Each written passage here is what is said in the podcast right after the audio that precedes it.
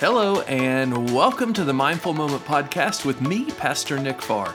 I'm the online campus pastor for Pantano Christian Church, and I'm recording from Tucson, Arizona. Mindful Moments are designed to help all of us slow down and spend some time with Jesus. Listen, I get it. Life is busy, our minds are busy, and the devil's biggest tool is distraction.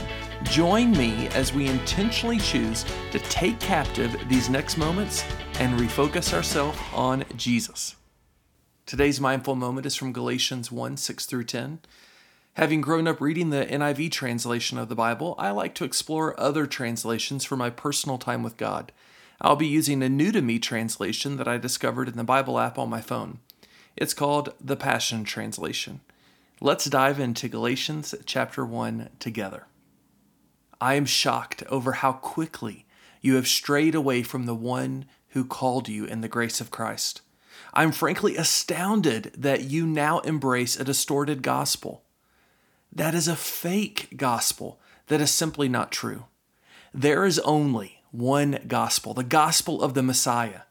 Yet you have allowed those who mingle law with grace to confuse you with lies. Anyone who comes to you with a different message than the grace gospel that you have received will have the curse of God come upon them. For even if we or an angel appeared before you to give you a different gospel than what we had already proclaimed, God's curse will be upon them. I will make it clear. Anyone, no matter who they are, that brings you a different gospel than the grace gospel that you have received, let them be condemned and cursed. I'm obviously not trying to flatter you or water down my message to be popular with men, but my supreme passion is to please God.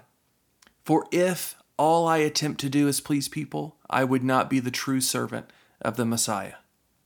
Galatians 1 6 through 10, the Passion Translation. So here's my question for today What is this distorted gospel that Paul is talking about here? He says distorted gospel. What is that exactly? Well, when this was written, we know for sure it's those who, as Paul says, mingle Jewish law and Jesus' grace together. They they mingle law and grace together, and that's the distorted gospel that Paul is talking about here. And at this point, we don't know who these people are, but we do know that they are teaching a different version of following Jesus than Paul had just taught them. Paul has now moved on and is getting reports of this distorted gospel being followed by the folks in Galatia. So he writes a letter and he sends it to this church right away. I think it's interesting to note here that when Paul writes a letter, he normally starts out with thanksgiving and then goes on to praise the intended audience. But he doesn't do this in his letter to the Galatians. He dives right in to correcting what he perceives as a very serious issue.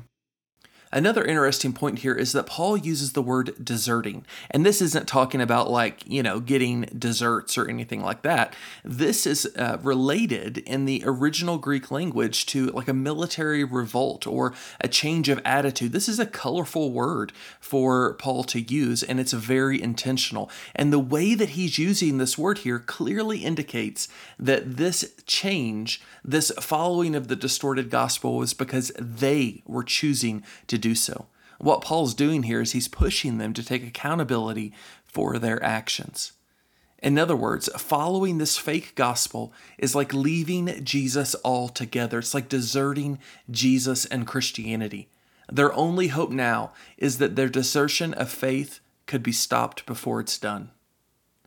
But again, I come back to this question What is the distorted gospel that Paul is talking about? He says it's the mingling of law and grace. But what's that mean for us? What, what is this distorted gospel, the mingling of law and grace, what's that mean for us today? As we follow Jesus, I believe it's difficult for us to trust in God's grace fully. Grace is an undeserved gift, and it's one that Jesus offers to us all. It's actually what saves us and allows us to have a right relationship with God. And this type of grace only comes through Jesus. But it's hard for us to wrap our minds around. I think we really have difficulty with trusting in God's grace fully. You know, I think for most of us, and, and for the most part, we can kind of wrap our minds around the fact that God forgives our past sins and shows grace to us for our past mistakes. But what about now? Or what about the things that we do in the future? What about the things that we just can't shake, the things that we can't get over? Those, those issues that we keep struggling with time and time and time again. I think this is the heart of our problem. Surely God withholds grace for those things that we continually struggle with. I mean, let's say that we are struggling with gossip or with pride or with misspending money and not being a good steward or with pornography or with lustful thoughts or whatever. What happens after we pray a hundred and fifty or a thousand different prayers asking God to forgive us for those things? Yes, we may be fighting to try to stop them, but but surely God after a while treats those those prayers for forgiveness differently than he did the very first time we struggled with that. And I think this is where we struggle with God's grace for us because we think surely God withholds grace for these things or at least treats them differently than he did the first couple times we struggled with it. And so we tell ourselves that we've got to get back onto God's good side. So we craft these things that we can do to try to make God love us more, or more likely to show grace after praying the same prayer a million times. But this is so dangerous. And this is partly what Paul is talking about here. Paul says that if we buy into this lie, we are deserting Jesus and all of the things that make us Christians. But why? Why is this so serious?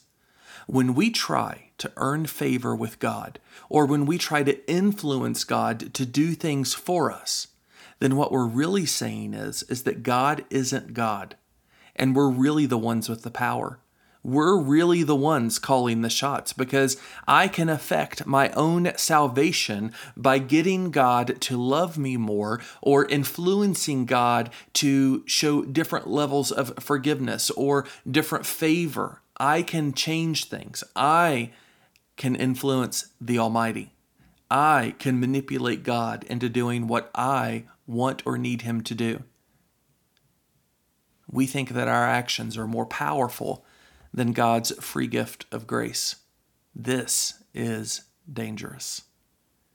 What the Galatians were doing here was listening to those saying that in order to follow Christ well and be the best followers of Jesus that they could be, they needed to add activities that the Jews had special value for things like circumcision and festivals and, and rules and so forth. Now, Paul said that's not what Jesus was about.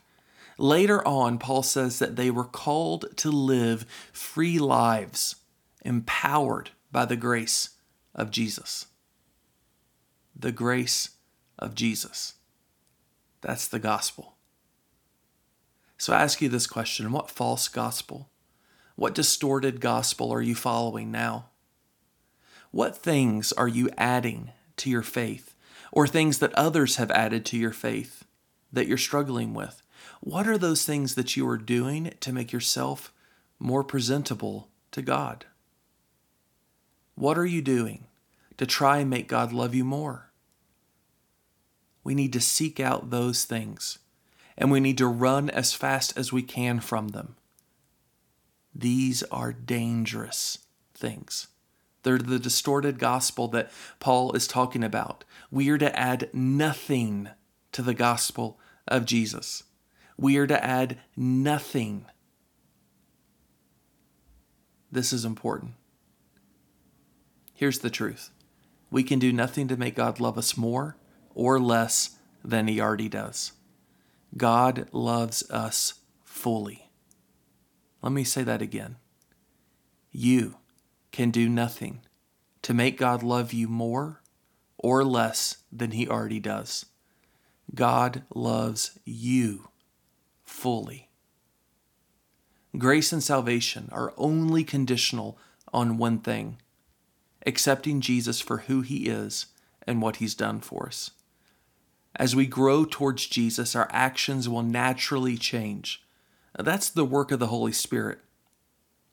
Now, this doesn't mean that we're free to do whatever we want. No, we have choices to make, and we need to make those choices. And as we get closer to Jesus, our lives should begin to look different. And things that we used to do or things that we used to struggle with will be different because Jesus is in our lives and the Holy Spirit is transforming us. But we can do nothing to make God love us more or less than He already does because God loves us fully. Jesus does the saving. I love this verse in Romans 5 8. But Christ proved God's passionate love for us by dying in our place. And here's the key while we were still lost and ungodly.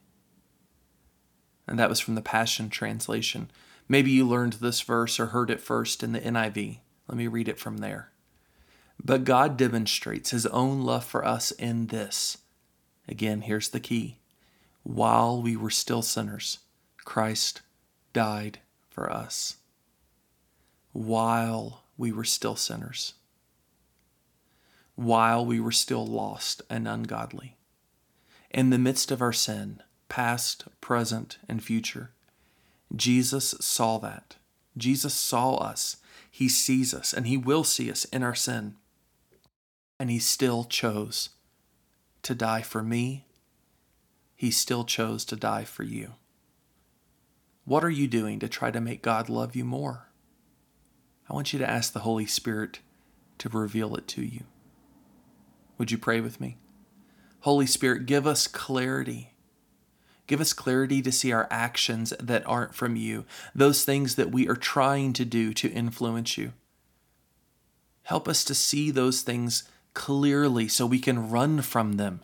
And Jesus, give us the courage to turn them over to you and the confidence to know deeply how good you are and how vast your grace and love is.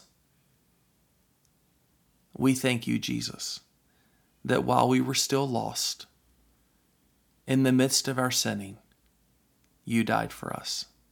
Thank you for that passionate love. Have a great day.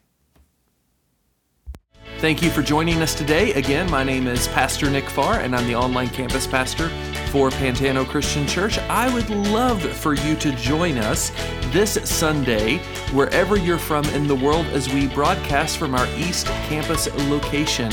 We're going to be live at 9, 11, and 1 p.m. Arizona time. You can check those times in your local time zone if you visit www.pantano.online. That is pantano.online. P A N T A N O online, and you can get our service times in your local time zone. We'll be live, we'll have chat hosts there. We're going to have great music and an awesome message that is relevant to today's world. I would love to see you there. Have a great day.